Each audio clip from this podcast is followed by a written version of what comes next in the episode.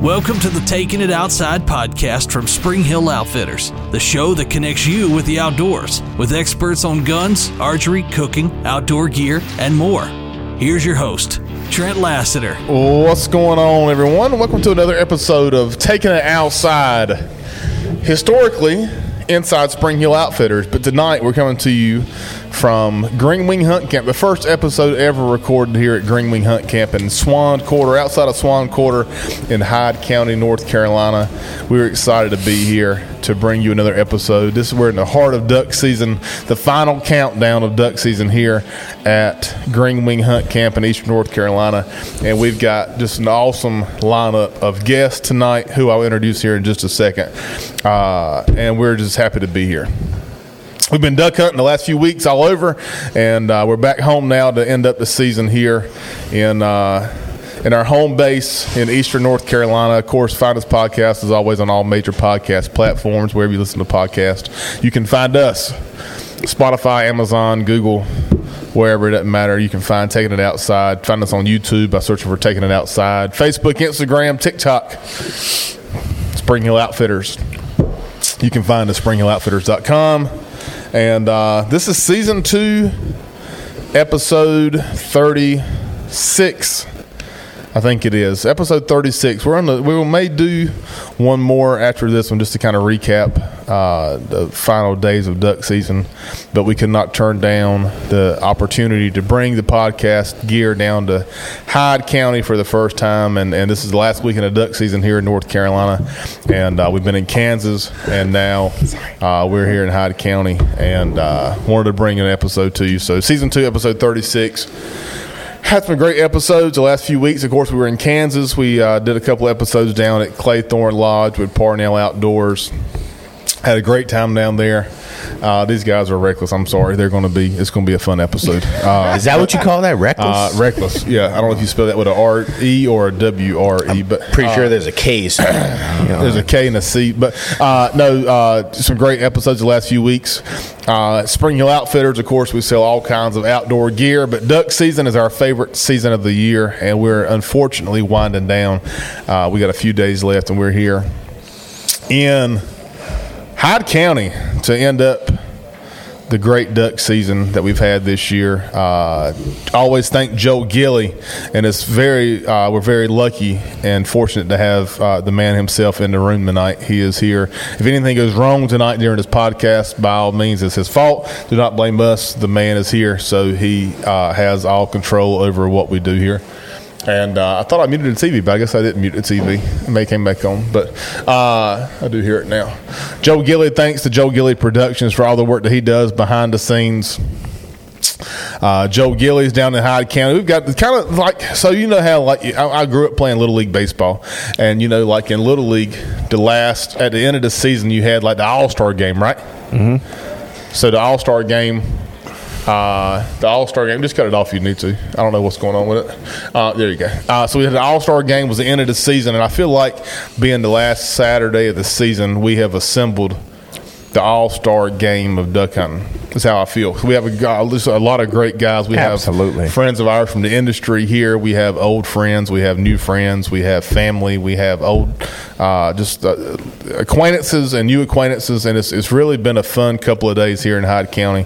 Uh, it's been a fun week. Earlier we were in Kansas, of course. Now we're in Hyde, and just a great group of guys we've assembled here, and uh, we've got some. Uh, I mentioned Joe Gilley, of course, Joe Gilley Productions. He's here, and we've got a couple of sales reps of ours, uh, Mister Kyle Bond and Mister Chandler uh, Turlington in uh, Hyde County tonight, and uh, Josh Marks and my dad, and East Coast Waterfowl is coming tomorrow, and just so this it's, it's going to be a great weekend. But tonight uh, we are here. We just ate a delicious dinner. We'll talk more about in just a second. Uh, after I introduce these guests, uh, we'll start on my uh, far right, your left here. You've seen him before on Taking It Outside. Uh, we've been together uh, a lot this week, actually. He was in Kansas with us, and now he's made his way back from Kansas, and he still won't leave. I tried to get him. I tried to shake him. And, and uh, I was, I was, I was, I was going to leave. I took a right, and he followed me, and here we kept are going. In Hyde kept County. Going. Uh, Mister Uh, Anthony from Complete Outdoors. That's right, baby. and uh, he resides in uh, Alaska and Canada and Mississippi and North Carolina and Moorhead and Raleigh and, and all over the whole United yeah, States. I feel that's like. me. Uh, but we're happy to have him join us for another episode tonight. And uh, he kind of halfway put together this whole crowd that we have assembled here. He was kind of responsible for these uh, friends that we have gathered here, which I'm going to let uh, our second guest, which is a really, really uh, special guest we're happy to have here for the first time in Hyde County. First time in Hyde County. That's correct. Yes, and uh, first time, of course, at Green Wing Hunt Camp. And uh, I am. I was instructed to introduce him as the chef because I couldn't pronounce his name correctly. We're from North Carolina, and they're from Louisiana. And the way we pronounce words up in North Carolina, you know, I have a hard. I, I actually deleted Siri on my Apple phone because Siri and I, we, they just we couldn't. So my accent, you know, so I, I did away with Siri. But uh, the chef, there's a redneck version of Siri. It's got stuff like Ewan's, y'all, and all y'all, and all y'all that stuff on there. And, yeah. Uh, is that really? Uh, uh, maybe not. He's lying. I, he's lying. He's I like. Somebody needs lying. to create that. Bro. That's what I'm saying. Hey, y'all patent cut. We're gonna start recreating this. Yeah, patent, right patent right now. So I'm gonna let him introduce himself because of my accent. Uh, I, I was told to say the famous, uh, world-renowned, Emmy award-winning uh, Hell's Kitchen season three uh, winner uh, chef from Louisiana. Go ahead. You can do it. You can do it. Chef Jean-Paul. There it is. Jean-Paul Bourgeois. Jean. And just for the record, I've never won an Emmy or had one in Hell's, but that's all right. Hell's Kitchen. I mean, I like Hell's Kitchen. Hell's Kitchen. Yeah, no, it sounded great. I'm I'm all about it, Trent. Jean, Jean, Jean, Jean-Paul. You know what? I, you know, Trent. Jean. You, Trent and I just met like a couple hours ago. But yeah, what I really like, like about Trent is he showed yeah. up with a toothpick in his mouth. That's, Anybody that watches Taking It Outside and, or knows me personally and I said, yeah, yeah. knows. Uh, actually, I'm going to tell you really quick while you're on that subject. Uh, we were at A T A with a few friends of mine that were here. Actually, Josh Marks is here. Hang on, I'll find out my pocket here. And man, he's been he's he's had that toothpick in his mouth for a couple hours. So, I mean, that's a commitment. Uh, Saint Elmo's is a great steak. This is not Saint Elmo's did not sponsor this episode, uh-huh. but Saint Elmo's is a great steak restaurant in Indianapolis. We were at A T A a couple of weeks ago, and they're known for their toothpicks. And I was there a couple of years ago, and I uh, they're you'll, really you'll you spot, want, spot they're me actually, a toothpick. They'll though. last you for like three days. I can get like three days. I want it's the craziest thing. Mm. I just until like Tuesday next week. I don't know what kind of wood. I promise not to pick my teeth on uh, this podcast in front of everybody. Famous since nineteen oh two. Yeah, so that's uh, a lot. They're made in Taiwan. That's why. Anyway, uh, we're excited to have this crowd together tonight. We're gonna. We just had a delicious meal, and uh, we're in Hyde County. We're gonna kill ducks tomorrow. And we're going to talk all things cooking and all things duck hunting and all mm. things outdoors. And that's what we're here for, taking it outside. We love uh, doing just that, taking it outside. And uh, very fortunate to have this new group of friends that have come together for this hunt. And, uh, you know, we spent the last few days in Kansas. And uh, we, we shot a few ducks. But the best part of the whole trip, honestly, was the fellowship and the camaraderie. And fellowship is my key word. I say that a lot on Spring Hill Outfitters and uh, fellowship. It's all about fellowship, and we've done that a lot so far tonight. And I'm sure we're going to do it some more tonight and tomorrow, too. But uh, I want you to get to know some of these guests. You met Anthony uh, before. I'll let him go over some of his uh, backstory in a little bit. But I want to hear uh, the, the man of the hour. I want to hear, uh, tell the Taking It Outside listeners who may not, I'm sure all of you have probably seen it, you know who he is, and you're like, duh, we know who this guy is. So he's hmm. famous, right? Uh, but if you may not know who he is, we want him to introduce himself to you guys and gals and tell uh, our listeners a little bit more about you. You're from Louisiana, born and raised? Born and raised in Louisiana, live in Texas now. Uh, okay. My name's Jean-Paul Bourgeois, for Jean, all you North Car- Carolinians or anybody outside it's Louisiana. It's spelled like Jean or yeah, Jean. Jane, Jane. Yeah. That's that, that's that French. That's, that's that French. That French influence, you know. No, so I mean, most people, if they if they know me at all, would be from Duck Camp Dinners or the MeatEater, uh, you know, crew. I was on season eleven with Steve hunting in Louisiana, and I've contributed a lot through MeatEater in the last eighteen months or so. But my story starts way, way, way, way, way, way back. To a little boy just spending time by my parents' hip while they cooked in, in kitchens in Louisiana all their life. So, nice. You know, I, I'm just a, I'm a small town boy from South Louisiana, and um, I, I just always loved cooking. I was always good at it, and when the time came to decide what I wanted to do with my life, I said, why don't I just use the gifts that God has given me, passing them on to others? So uh, that that road has led me to an incredible journey of um, you know being in the outdoor industry, again working with MeatEater, producing two seasons of my own show called Duck Camp Dinners, and then working on a number of great projects in the field right now. All you know, I'll never be a professional hunter, if you will. You know, I'll never be. I don't want to be a Steve right. Rinella, right. Um, and all, nothing against Steve, but like my expertise is cooking, so everything I do in the outdoors is through the lens of the food. And, um, you know, in every sense of the word, I am a meat hunter, which makes me a meat eater, you know. But uh, when I go out there, of course, you know, you love to see the bull drake pintails that you may hang on the wall, or that one hundred fifty class point buck oh, that's yeah. got that, you know, beautiful rack and is so unique. But at the end of the day, I'm I'm interested in the straps and the, and the hindquarters and the sausages and the yes. rib meat and all the trimmings and everything I hunt, everything I do in the outdoors, always through the lens of food and how I can share that that that perspective through others. I, I, I've got like. I need to get some paper right now on my questions I have for this. I just you, you, the whole your whole uh, life and job intrigued me so much. And you said you started. So my first question: you started uh, at a young age. What is a young age? When did you start? When's the first uh, meal you would say that you cooked with your parents growing up? Like when did you say your your? How old were you when you first started? Like this is tonight, y'all. I cooked dinner. Yeah. Thank you. What? How, like twelve or like six? Or the light, the light bulb came off when I was around six years old. Okay. And my dad was competing in a community cook-off contest at Saint Philomena Fair in Labadeyville, Louisiana, which is a small sugarcane farming town, about two thousand people. And, um, you know, but our parish was Saint Saint Philomena Parish, and uh, we were in Assumption Parish. And he made, we, we we recall this differently, but that's not actually the point. He says he cooked a brisket. I said he cooked a rabbit sauce pecan. Either way, he came in second. And the light bulb switched when I saw all those people from the community come and their eyes light up and them get just so happy from whatever whatever is rabbit sauce. Again, doesn't matter.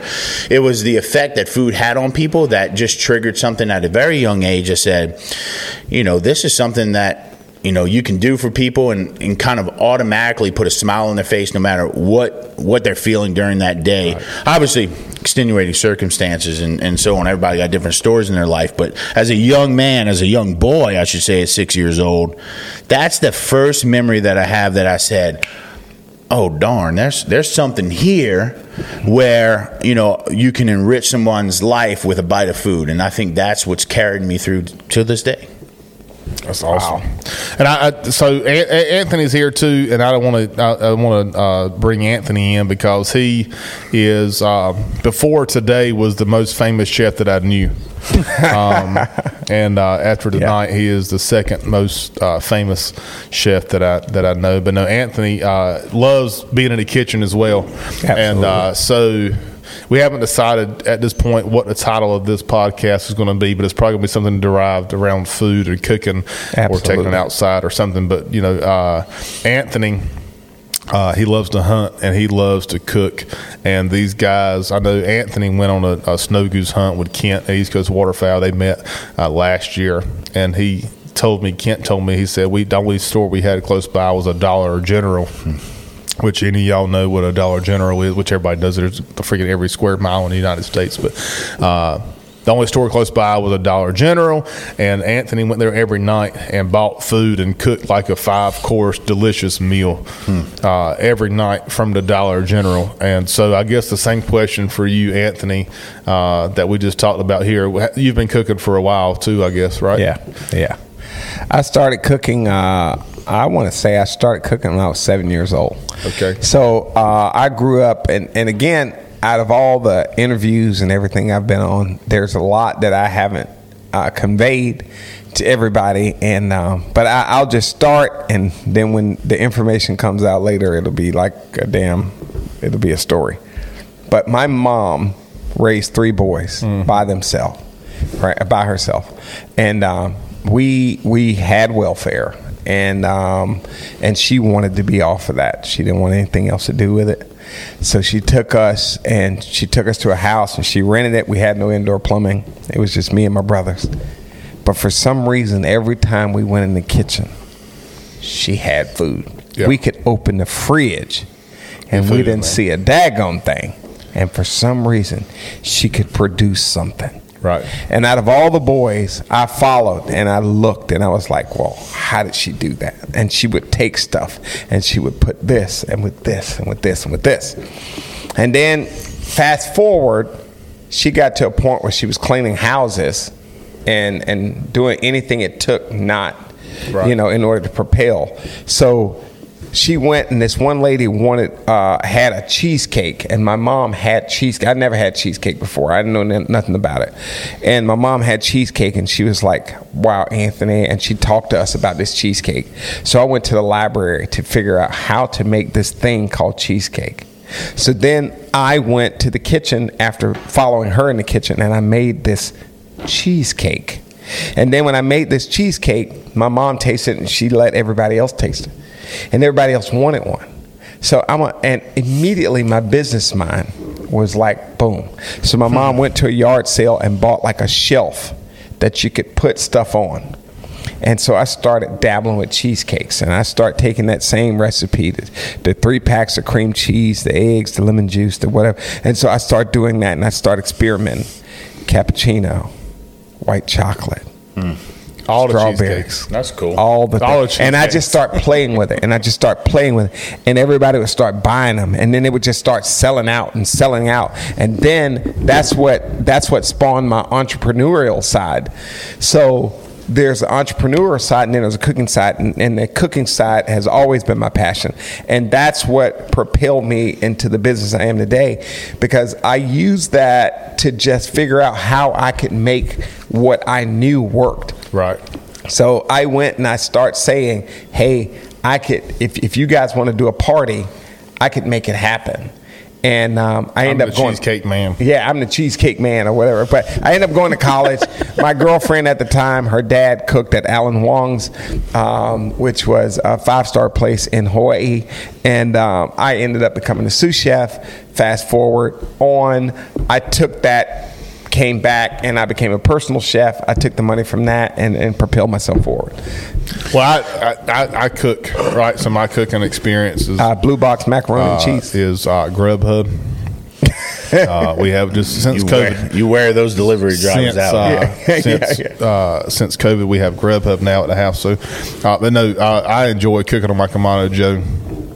And I feel like when I'm at home by myself, I'm like a really good cook. Mm-hmm. And now I'm sitting here with you guys, and I feel like I'm just like, well, I'm, I feel uh, second I feel like place after after, the, after that that yeah, after so, what he did with them ducks. Yeah, so we're gonna get on son. that. Yeah, so we're gonna yeah. get on that. Well, I mean, look, that Anthony brings up an interesting point on resourcefulness, and, and a lot of great chefs around the country, whether you're a professional chef or just a even like a home cook or a private chef or whatever, it's it's it's taking what you have around you and making the best yes. of it. So whether it's one hundred percent a Dollar General or stale seasonings and your and your pappies cabinet and freezer yes. burn ducks in your pappy's freezer. Yep. That's how I learned to cook. Yes. Not culinary school. It was going to these hunting camps and fishing That's camps. Exactly right. And being the cook, that was that like that was always my contribution yep. to camps. Yep. I didn't own land. I didn't own a camp. I didn't have a boat. I can cook. Didn't have a dog, but I can cook. Yep. And so, that's, that's right? Exactly it's, right. It's like being resourceful. Yeah. And uh, and any whether you're young cook or chef or you're an outdoor chef, like there is way more that you can do in your pantry than you than you imagine. You yes. just gotta have I mean you know it's it's a good starting point before you have to go to a grocery store and be like, I have to follow this recipe no. precisely. Mm-mm. no I mean no. If you don't got mayonnaise but you got tartar sauce, it'll work. It'll work. Yeah. It'll it'll probably work. Let you me just say that. It, it, know, may, it you know, may work. It may it may and work. And that was an example of last night when I, we were cooking with your dad. I was making a sauce, and I said, Mister Don, you got any mayonnaise? And oh, I don't know. Maybe it's probably outdated. But he had five bottles of tartar sauce, yeah. and so I made a sauce with mayonnaise, and I mean with tartar sauce, and it came out great, and he loved it, and now he wants the recipe. But that's just that's just resourceful. You know, you know exactly it, what happened was you know what belongs together. That's my key to cooking. Like, so if I go in the kitchen, there are things that belong together and there are things that do not belong together. So when you're cooking, and you need to, like, if I go, like when I went to the Dollar General and I wanted to make a mushroom bacon cream sauce over a risotto with, uh, but I took the elk and I took it there. It was like, you know what belongs together. Mm-hmm. And once you learn that, and it's in your, it's either, and I, and you can correct me if I'm wrong. You either know that or you don't. Like, you yeah. feel it or you don't. Yeah, no, I mean, there's certain a definite element to that. But, you know, I'm I'm also a believer that, like, you know, we, I only speak for myself. But personally, everything I eat and taste throughout this world yep. gets, like, stored in this little data bank in my in my exactly. mind. Oh, and my when God. I'm ready to bring it out, it just kind of clicks. Right. Uh, and maybe that's what you have or yeah. you don't. Yeah, because, you either have it or you don't. But it does take this, like, real-world experience of getting out there and and trying different things, tasting different things, experimenting with different things.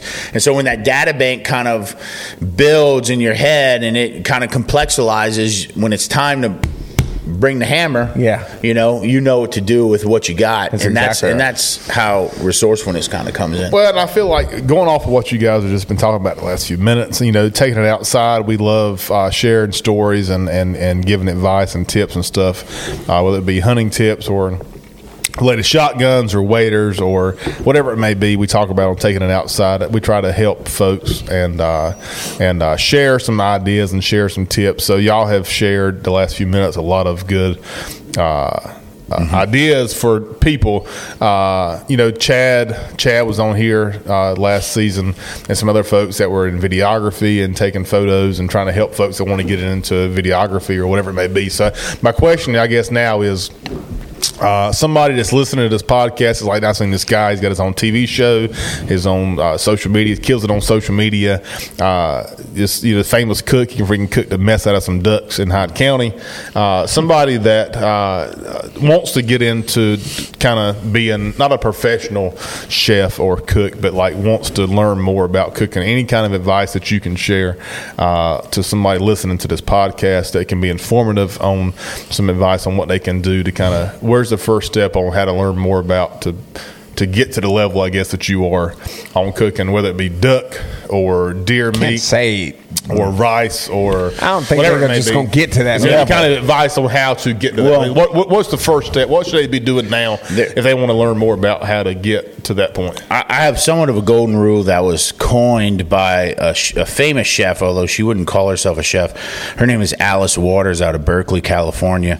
Uh, the restaurant is Chez Panisse, and they basically uh, they basically built the farm-to-table movement in California, Napa Valley, and San Francisco Bay Area and such. Any of those who follow food, she, I mean, Alice Waters is like the Julia Childs of California. And for those chefs like myself who really value the the importance of seasonality and so on, she's been a big inspiration. One of her main things, and I say this a lot on Duck Camp Dinners, if it grows together, it goes together. Yes, yes, yes. If it yes, grows yes. together, it goes together. It, if it grows together, it goes together. So let me give you a, a pretty good example. Yeah, let's hear that. Here. Um, there's a dish that I cook kind of famously, if you will, uh, on, on different on different occasions. I cook it differently every time. It's called duck à l'orange. Um, there is there's a French version of duck à l'orange that's like belongs in all the very three-star Michelin restaurants of, of France and so on. I cook a camp-style version of duck à l'orange, but the à l'orange means with oranges, and the orange. And so in Louisiana, at the same time where duck season is happening, there's Louisiana is the even I think the third largest citrus grower in the country, uh, California, Florida, wow. then Louisiana, and we have a we have a citrus fruit called Satsumas, and it's a seedless, highly sweet, highly juicy mandarin, um, and at the same time the ducks start coming into Louisiana, the Satsumas start dropping and really uh, ripening on the tree. God. And that's what I use for this wow. duck à l'orange, and it's basically like what we had here. Yep. But with a whole bunch of satsumas, whole satsumas cooked down together, and um, there's a reason why duck and oranges has historically been had yeah. been good together throughout the course of French culinary history, is because they come into season at the same time. They're both fall and winter harvests, mm. and those things will always be great together. Ducks and oranges, no matter how you boom, where oh, wow, ducks and big. oranges will always be great big. together, or citrus. And so if it grows together, and you can go down the line, whether it's morels in yeah. spring turkey, right? Yeah. Morels, asparagus, yeah. spring yes. turkey.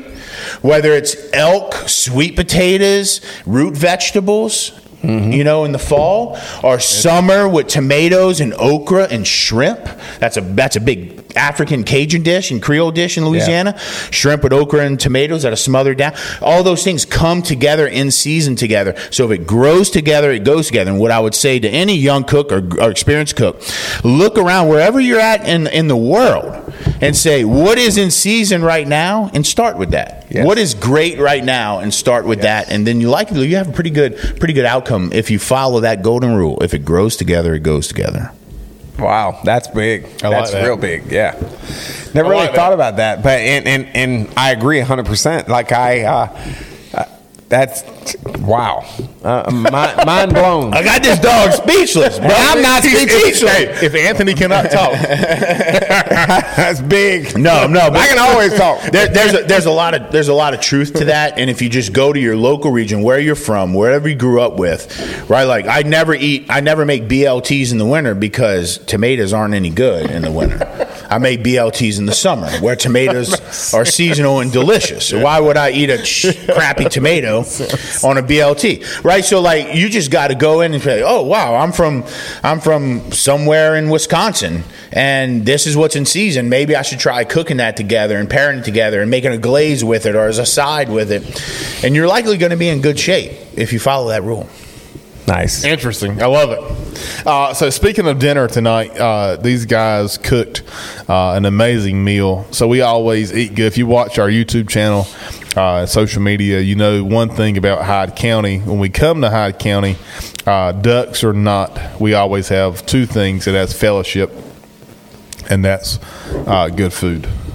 And these guys took it to a whole nother level tonight, and the meal was just amazing. And I want – Uh, talk about a little bit kind of about what dinner was tonight. I know my dad spoke uh, spoke earlier, I guess it was last night, about this most memorable uh, memorable meal that he had thirty-five years ago in Hyde County with duck and gravy, and and uh, so you guys kind of wanted to recreate that tonight, and and y'all uh, cleaned some ducks earlier, shot some ducks earlier this morning. And uh, we had all kinds of with duck and vegetables and rice and and uh, with oysters, of course, is the appetizer from Eastern North mm, Carolina. But the the the, uh, the duck meal that you prepared tonight, I want to hear a little bit more about. It was delicious. So whatever yeah. he's about to tell you, if you were listening right now, we're going to pause for five seconds to find the closest notepad that you may have or a phone. Uh, if you have an iPhone, I think it's called a Notes mm. app, to open it and take these notes down, because it was delicious. The dinner we had tonight was just amazing. Oh, absolutely. And, like, and uh, I want to, if you don't mind helping, you know, kind of share what you did tonight for dinner here at Hyde County. I try not to be too long-winded on yeah, this. Yeah, yeah, no, we got thirty minutes. Yeah, this so like so this like, this this recipe of ducks has been cooked in Louisiana homes for a century or more, through generations and generations, and we've all all waterfowl hunters grew up eating ducks like this.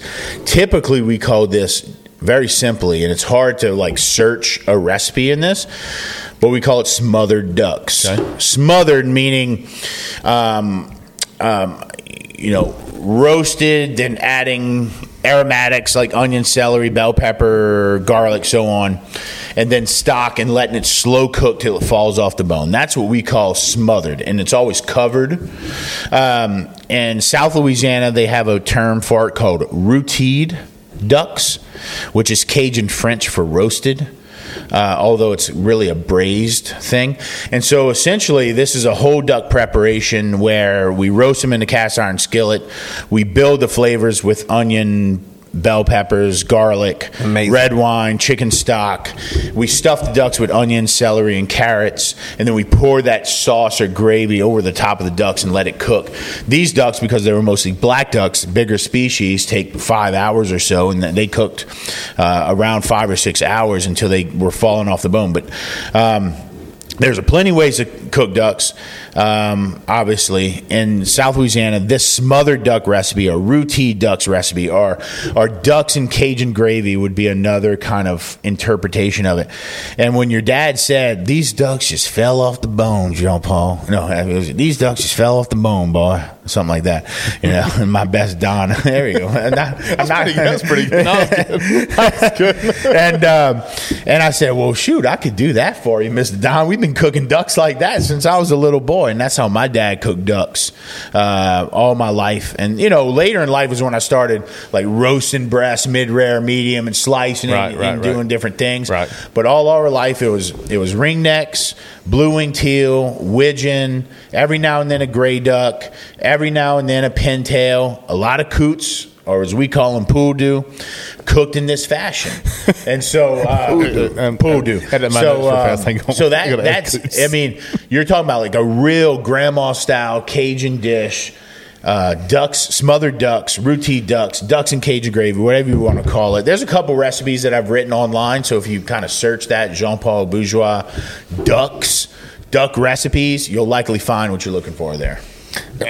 You mentioned uh, my, my phone. I'm not texting. I'm actually making notes. I don't forget things to ask. But you just mentioned yeah. Coots. I added it to my notes. But uh, the man, this is, so you know you're around a good chef. Okay, so any of y'all from Eastern North Carolina, the man earlier said that he's eaten thousands of coots, at least, oh. at least a thousand coots, and they were delicious.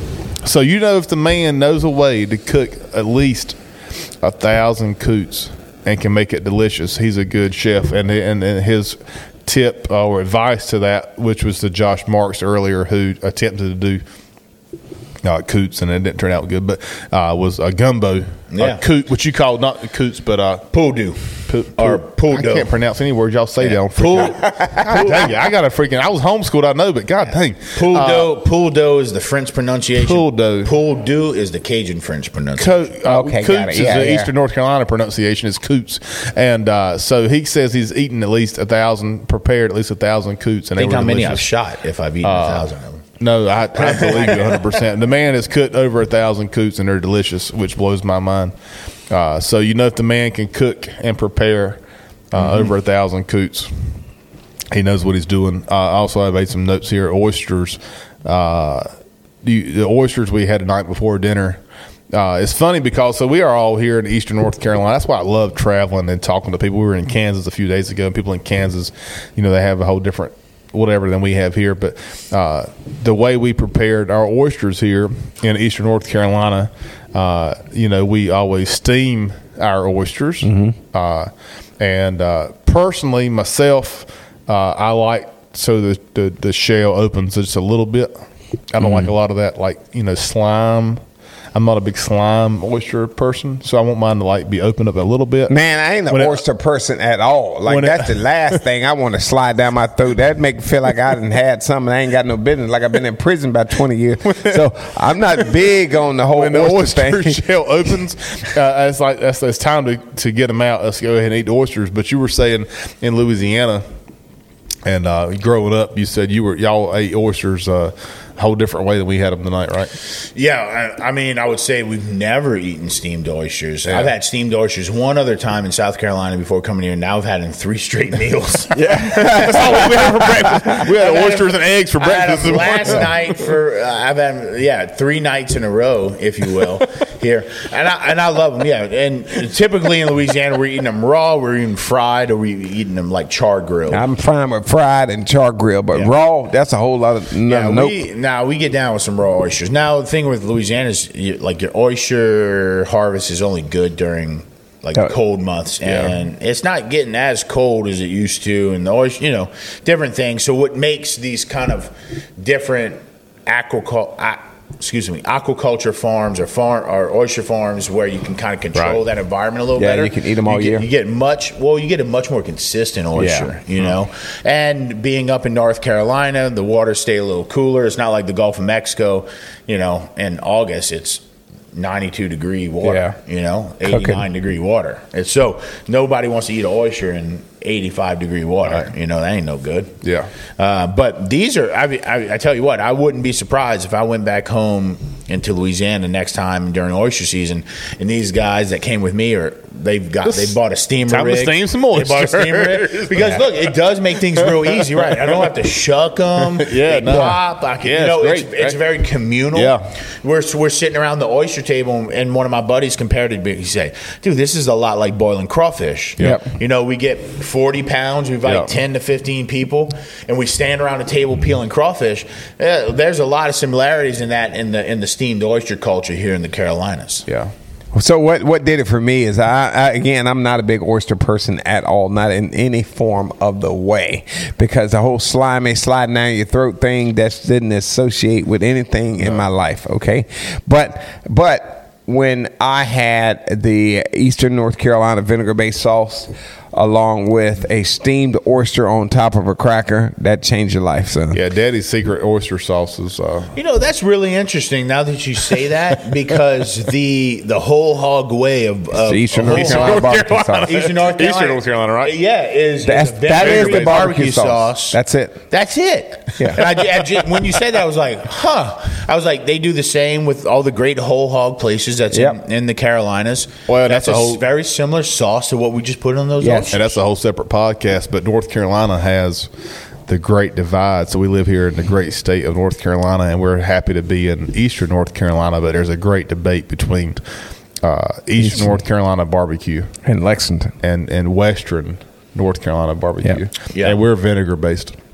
Yeah. So from Raleigh-ish to, to coast, you know, we, we're vinegar-based barbecue, whereas the western part of the state is more of a uh, ketchup. You start getting more thicker, Kansas style and Tennessee yeah, style. Lexington, Kansas Yeah, I call it style. Lexington style and Eastern Carolina style. Yeah, so we have I'm Eastern, Eastern and Western, but it's a I like great. The, I like the Eastern. There's I like great, the vinegar punch. Oh, my God. Yeah. I heard that, right? Eastern North Carolina. I like barbecue. The vinegar punch. There's a great debate. Sam Jones. Eastern North Carolina. You love Sam. You know Sam? I know right? Sam well. Sam was at the store a few well. weeks ago, right? Mister Sam Jones. Uh, Sam Jones is uh, lives an hour.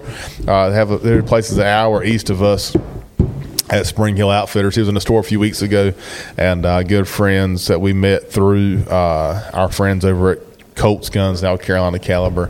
Uh, Sam was in the store a few weeks ago shopping, and he's uh, he's a professional. I don't. What's above a professional? Like a. Uh, He is a whole hog cooking master. Uh, he, he knows what he's doing what he with is. Eastern North Carolina barbecue, cooking mm-hmm. whole hogs, and, and that's what I grew up on, and we're always used to that, and that's what, our, in our opinion, is kind of the only thing there is out there. But uh, Western what, one style of, one is the, whole one of the best dudes you ever meet. Right there. Cool dude. Sam Jones. Uh, we're not plugging Sam Jones, but we are plugging Sam Jones. If you I love send you, us, Sam. I'm plugging you, Send Sam. us a couple of gift cards or something. yeah, yeah, yeah. A couple of gift couple cards. Uh, but, yeah, we can uh, – that'd be good. I know we love Eastern Carolina barbecue. It's always it's funny, the great debate. I've got uh, some family, uh, aunts and uncles that live in uh, outside of Asheboro, North Carolina, which is outside of the zoo, the western part of the state. And they come to see us, and uh, they always go to Parker's Barbecue in Wilson. I've heard good things about them as well. And uh, since not far. How far is Wilson from here? Uh, it's it's actually, if you go from here back to the store, it's between here and the store. It's an hour and a half west of here, thirty minutes east of uh, Spring Hill Outfitters. So, uh, how, Parker how far from, how far from but here? You guys are from here an hour and a half. Are they open on Sundays? You think? Uh, I mean, are, what's tomorrow? They are. They are. Tomorrow's Saturday. Are they, they open, open on Saturday? Yeah, no, Saturday you're hunting.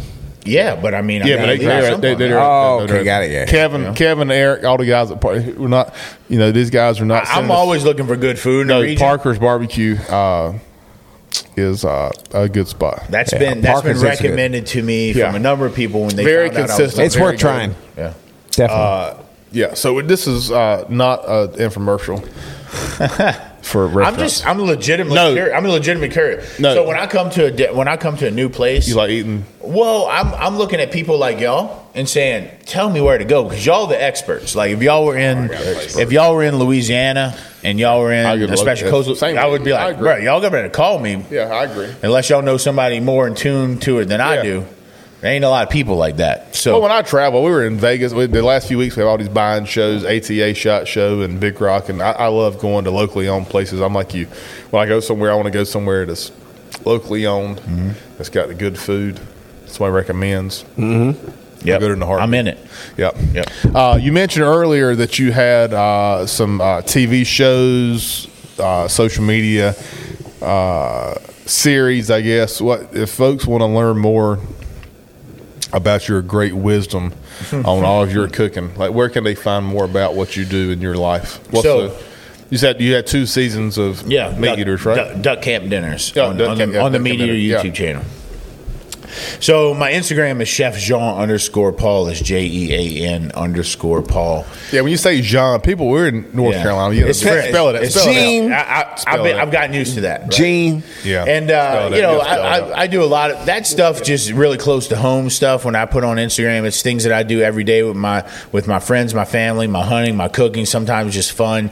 There's no really like. You know, I do work for a number of different brands, great brands around the country that I support and they support me. And, of course, there's some stuff like that. But most of all, I'm just trying to keep it one hundred on the I G. Uh, other than that, Duck Camp Dinner Season one and two are both on the MeatEater YouTube channel. And we created Duck Camp Dinners for a number of reasons.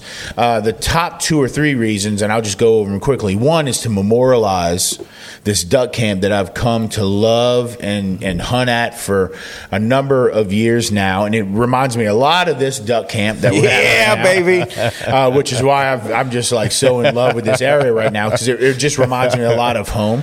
Secondly, I just thought that Louisiana, in a lot of ways, especially in the outdoors cu- culture, is characterized or made caricatures of through different like larger media outlets, and I wanted to kind of battle against that. And three, I just wanted to I just wanted to represent my state where I was from. The people the, that state gave me so much. I haven't lived in uh, in in Louisiana. Louisiana since two thousand six. And so when I think about everything that state gave me from the time I was a little boy, growing up with my parents, the outdoors, the access to the outdoors it gave me, to the cooking, to the community, uh, I'm always looking to kind of repay that and just and just tell that state and those people how much I honor them and this place and this place that I grew up that taught me so much. And Duck Camp Dinners awesome. does a lot of does all three of those things. And um, if you if you're any way interested in Cajun cooking, you should watch Duck Camp Dinners. If you're ever any way interested in a very unique style yes. waterfowl culture, you should watch Duck Camp Dinners. And if you just want to be entertained and have a good time, all my best friends, like we just literally when we shot the first season, I looked at the video guys and we had two we had two video guys and a photographer. I said, look, I don't know how many episodes we're going to make. I don't know how long they're going to be. We're going to leave on Thursday. We're coming back on Sunday, film everything, and we'll worry about it in the post. And yeah, that's what happened. That's awesome. And we created six episodes in, in uh, season one, eight episodes in season two. And it's the life cycle of the duck camp through the food we eat and the people we share that's it with. Awesome. And that's and that's the that's the kind of my elevator pitch with Duck Camp Dinners.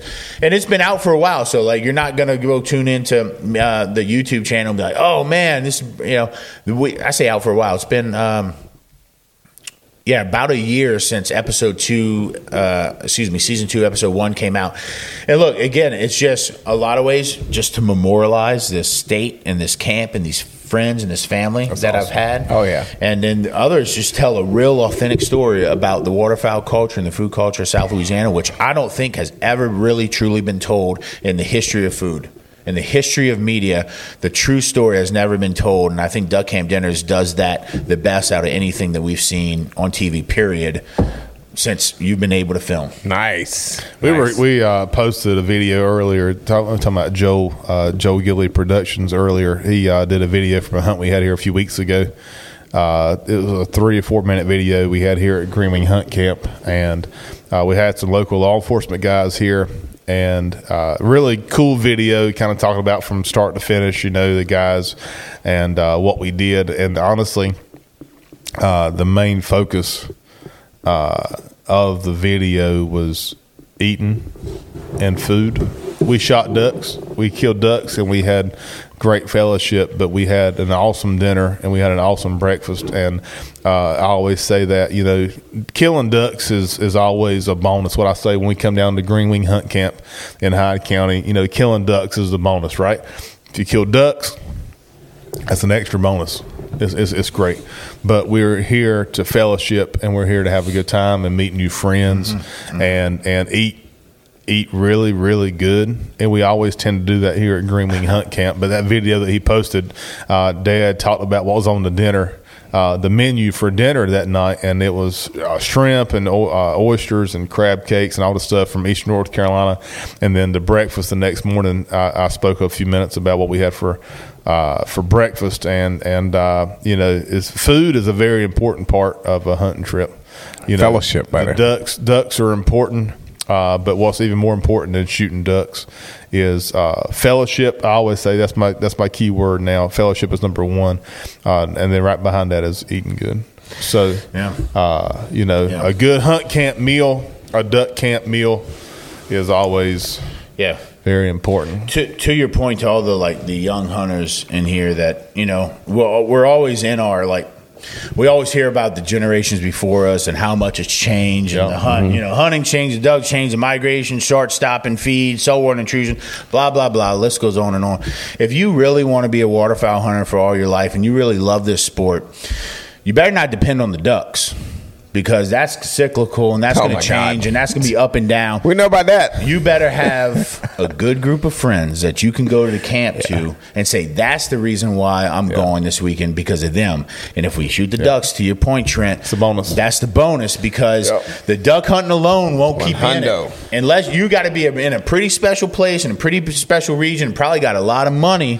Yeah. For for it to be as good as you want it to be every year. Yeah. And you better have a good group of friends, a good group of guys and gals and family that you can go hunt with to make it worth it, because the ducks ain't going to do it for you every season. Yeah. No, no, and we no, can no. talk about it. We could do the whole, we can do that whole, whole other episode on, oh on this God. conversation, this point, I feel like. But honestly, it's, it's really this whole podcast. We talk about it every episode is formed.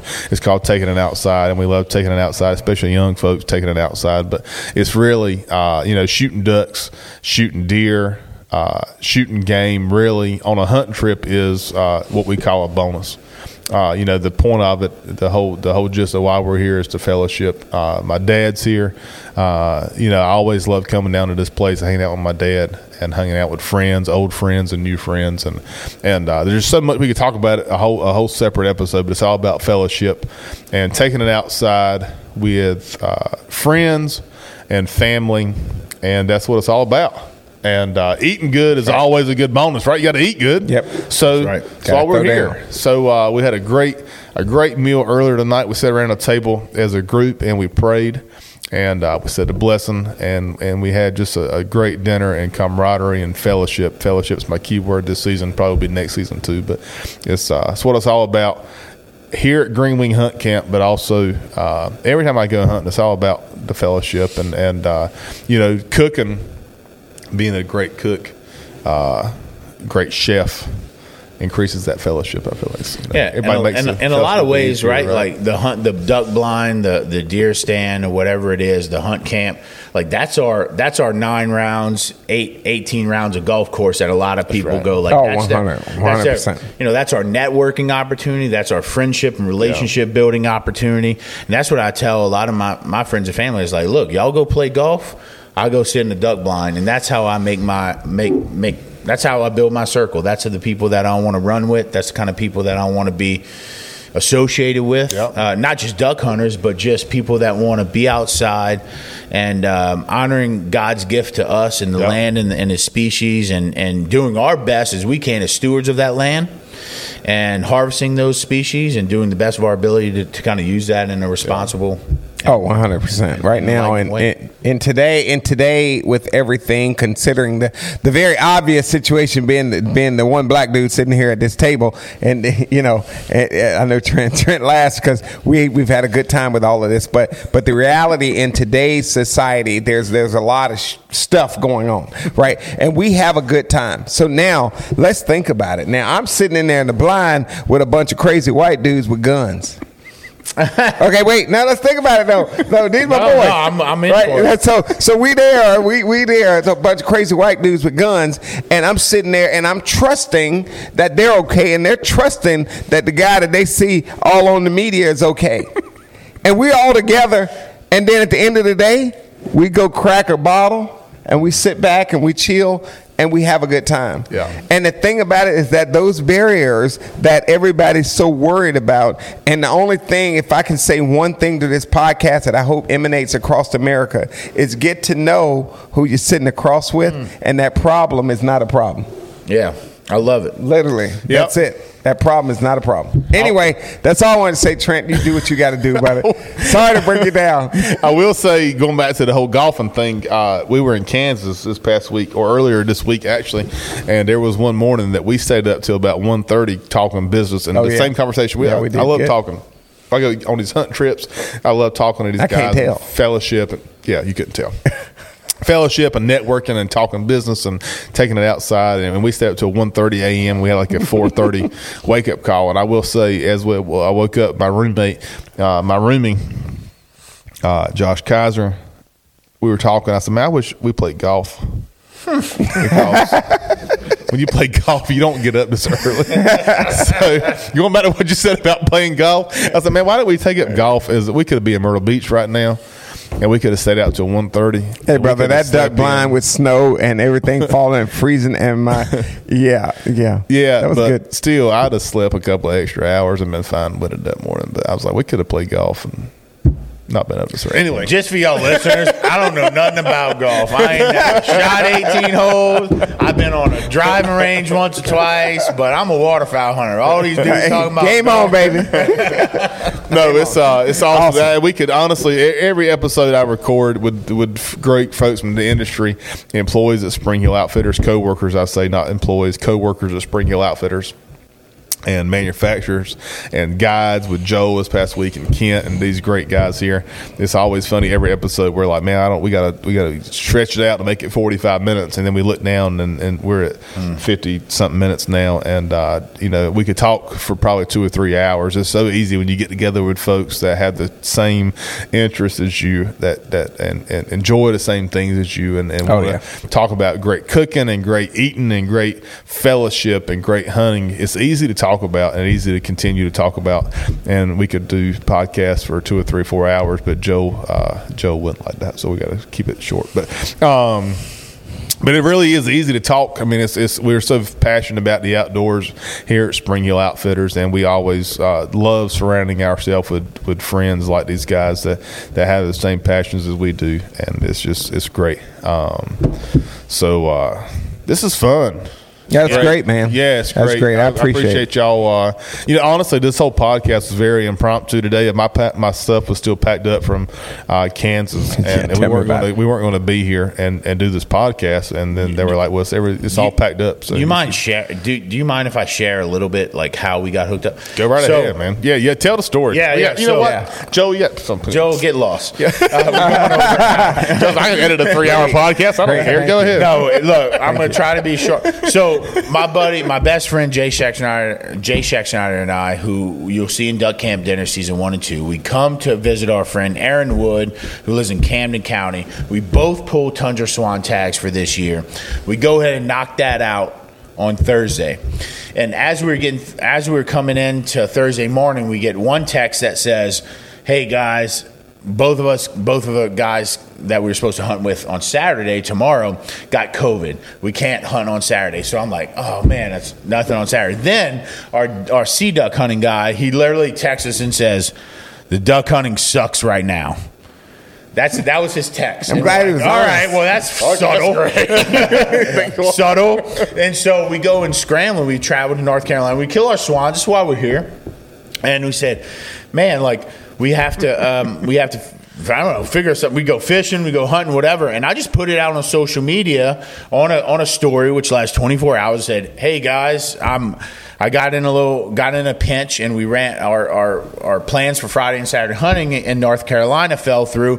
Any guides, any hunting service, any outfitters, any private land, any public land y'all know about, shoot them my way up because we want to make the best out of our last week in the duck hunting." And then, so what happened after that is I, I don't I didn't follow you at the moment, right? And so um, and I know of you, but I didn't follow at the moment just because I got I got a lot of stuff going on. Hey, no need and to explain. I got someone to send me a direct message and said, "Anthony, you are in North Carolina. can you do this? And this is a big, big hunter fisherman, uh, Chris Baumgartner. He he was like, look, please, dude, do what you can. Work your network.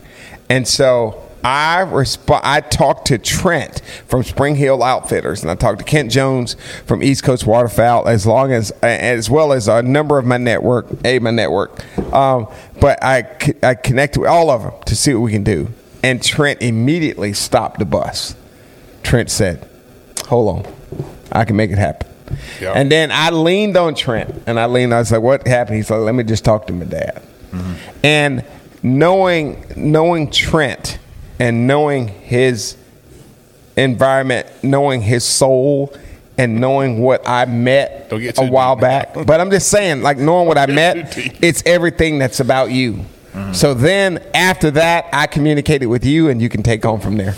Yeah, and um, and we end up hooking up with these guys that we never met before. And Trent says, Trent's in Atlanta me, at P F Chang's yeah, yeah, at the Trent airport. Trent texts me, says, my my dad, my dad Don, he's a cool cat. Which I love how your dad rides in the truck. He's got his left left leg cocked up on the air conditioner. I was like, bro, you a cool dude, bro. seventy years old, cocked up like. Anyways, and he welcomes us into this duck camp, not knowing anyone. And I said, I said, well, you know what? Like, I, I make a good living off of social media, and and a lot of social media is like kind of bullshit. You know, I mean, it's not. There's a lot of like not too cool, not yeah. good things that come out. While of we're on that, have you followed my dad on Facebook yet? Huh? Have you, have you added my dad on Facebook? No, no not on Facebook. No, he's, okay, don't do that. But I'm saying, but my, my point is that like that like my my whole network and circle of people came together to hook me up with Anthony, which hooked me up with Trent yep. and Kent and his dad, Mister Don. And I'm telling you what, man, like I feel like I have made friends for a lifetime here. Oh, we yeah. got to spend the last twenty-four hours with your dad, dude. We're like, he's awesome. Yeah, we're in it, bro. Yeah, like me, in like, like me, Flynn, Mister baby. Don, we're tight. Well. But, But, I mean, it, it was just an, an incredible display from from my followers and Anthony's followers and everything, everybody that's follows Spring Spring Hill out, Outfitters, yeah. that, you know, like just supporting each other. Yeah. And we got put in a little bind, bind that wasn't our fault. We we yeah. were prepared. We came stacked with hunts and ready yep. to go, and and two, gonna, yep. a a plan fell, b plan b yeah. plan fell, and I, so and we're I, like a E or F plan. No, we're, we're still here. We're here. Green honestly, here. We're, yeah. we're having a good time, right? If y'all were an outfitter, if I, I would have hired y'all, and because because what I get here yeah. is so much more than yeah. I could have gotten at oh, any yeah. type of outfit. No, that's good. Well, that's uh, good stuff. We talked. We had an episode two weeks ago with V P C Lanyards, Wesley Vaughn, and and I uh, talked a lot about networks. And relationships, and uh, and uh, uh, talked about how we were in. Uh, me and a few buddies of mine were flying home from A T A the week before that, or week of that that podcast, and and uh, to have folks who were in New York were so much different than folks in Eastern North Carolina, and I feel like we around this area.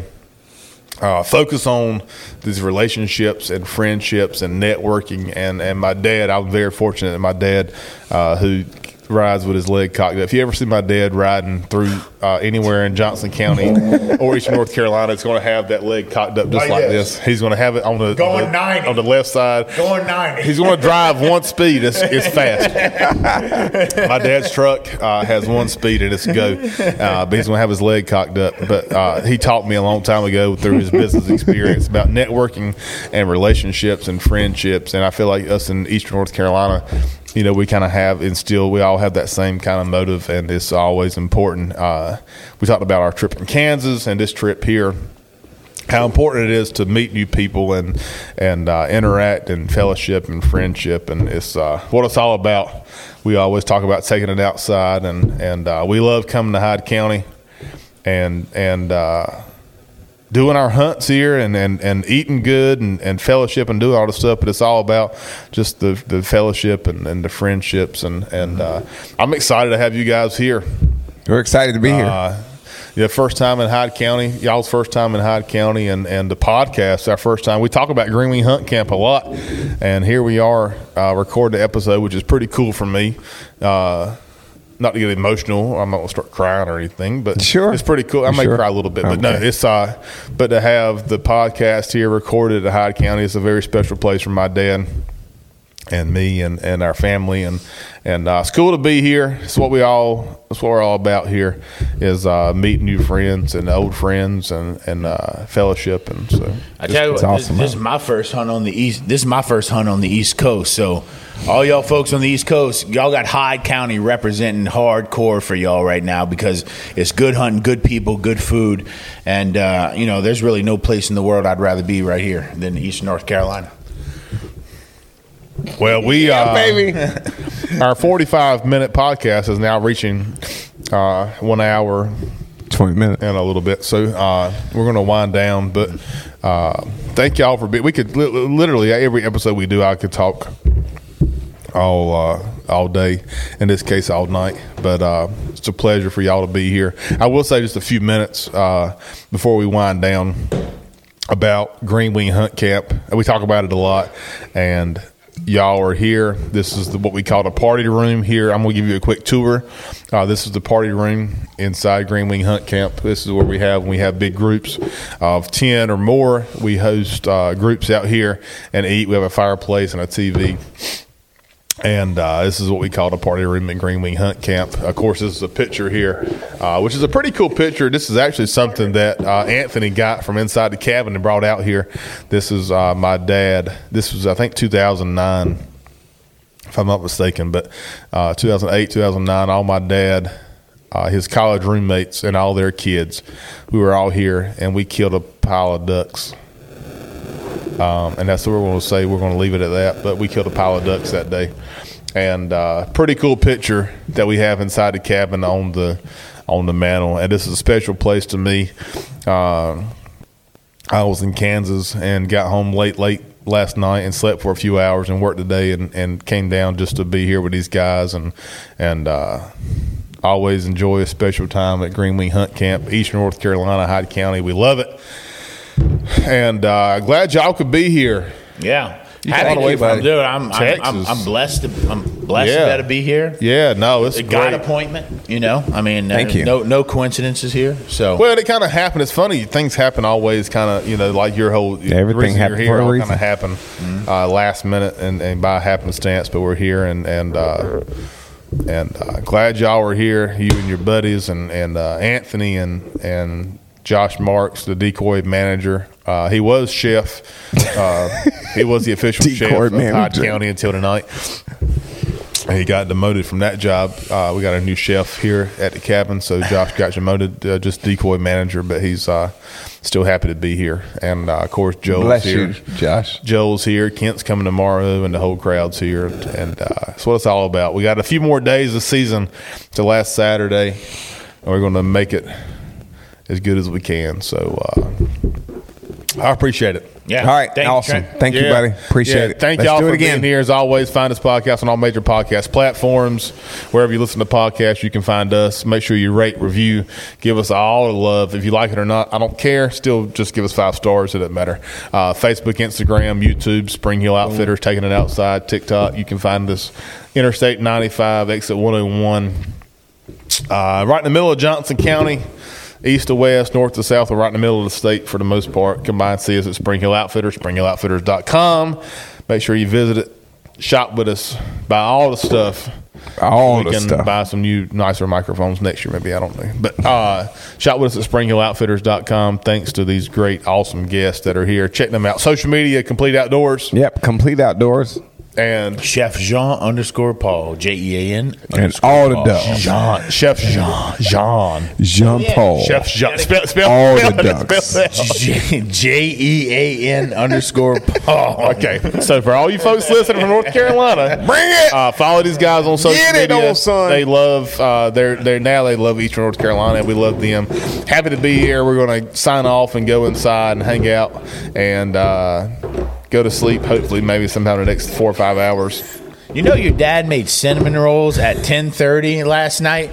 Shut he up. Goes, hey, you like cinnamon rolls? I said. At ten thirty, yeah. Cinnamon rolls? Who doesn't like cinnamon what rolls? What the hell? That sucker turns on the Yeah, oven. Son. And I, he, he breaks open that Pillsbury over the counter. I said, This dude's making cinnamon rolls. He's like, I'm in. We all eating cinnamon rolls at eleven o'clock on half. I'm in. We were here, I was in this podcast thirty minutes ago. But we were we were here one night with a store trip. It's probably been two or three years ago. It was one night. It was ten, eleven o'clock at night. Daddy's like, are y'all hungry? And I was like, I don't know, Daddy. I mean, not really. Why? He's like, I got a special treat for y'all. A special recipe. I was like, well, okay, what you got? He's like, well, something like a dessert. I said, okay. And he opened, this is no lie, he opened a can of Pillsbury uh, cinnamon rolls and put them in the pan and put them in the oven and put the icing on them. It was like, bon appetit. This is my special, this is my special recipe. I was like, that's it. It's this can of cinnamon rolls. It's, a, it's midnight. What are you doing? Like, why are we eating cinnamon rolls? So I had no idea. Dude, we, we, we all ate them. We were like, God, I guess we'll eat our two cinnamon rolls. And we eat breakfast now. I guess I'll go to sleep now. But oh, it's so funny. We're done. Guess we're done. I got this special recipe. It's cinnamon rolls. I was like, that is not a special recipe. You open a can of Pillsbury cinnamon rolls and put them in a pan and put ice. It's midnight. It's time to go to bed. We're trying to like sleep. You're trying to keep us awake all night. That's awesome. I'm glad you told that story. That recipe's great, boy. Thank you guys. Uh, appreciate it. Hey, no Enjoyed problem. a lot. Uh, check these guys out on social media. Check us out on social media. Taking it outside. Spring Hill Outfitters. Joe Gilley Productions. I always love Joe. Thanks for what he does. He's sitting behind the camera, looking uh, stellar, hiding Joe. behind, hiding behind the camera. Man, we always beautiful beard. Like he ate love, some ducks. Show love, uh, show love for Joe. Check him out as well. And thank y'all for tuning in. And as always, until we see y'all again next week for about maybe one more episode. Probably do one more episode next week. Don't forget between now and then to take it outside. Take it outside, baby. Take it outside.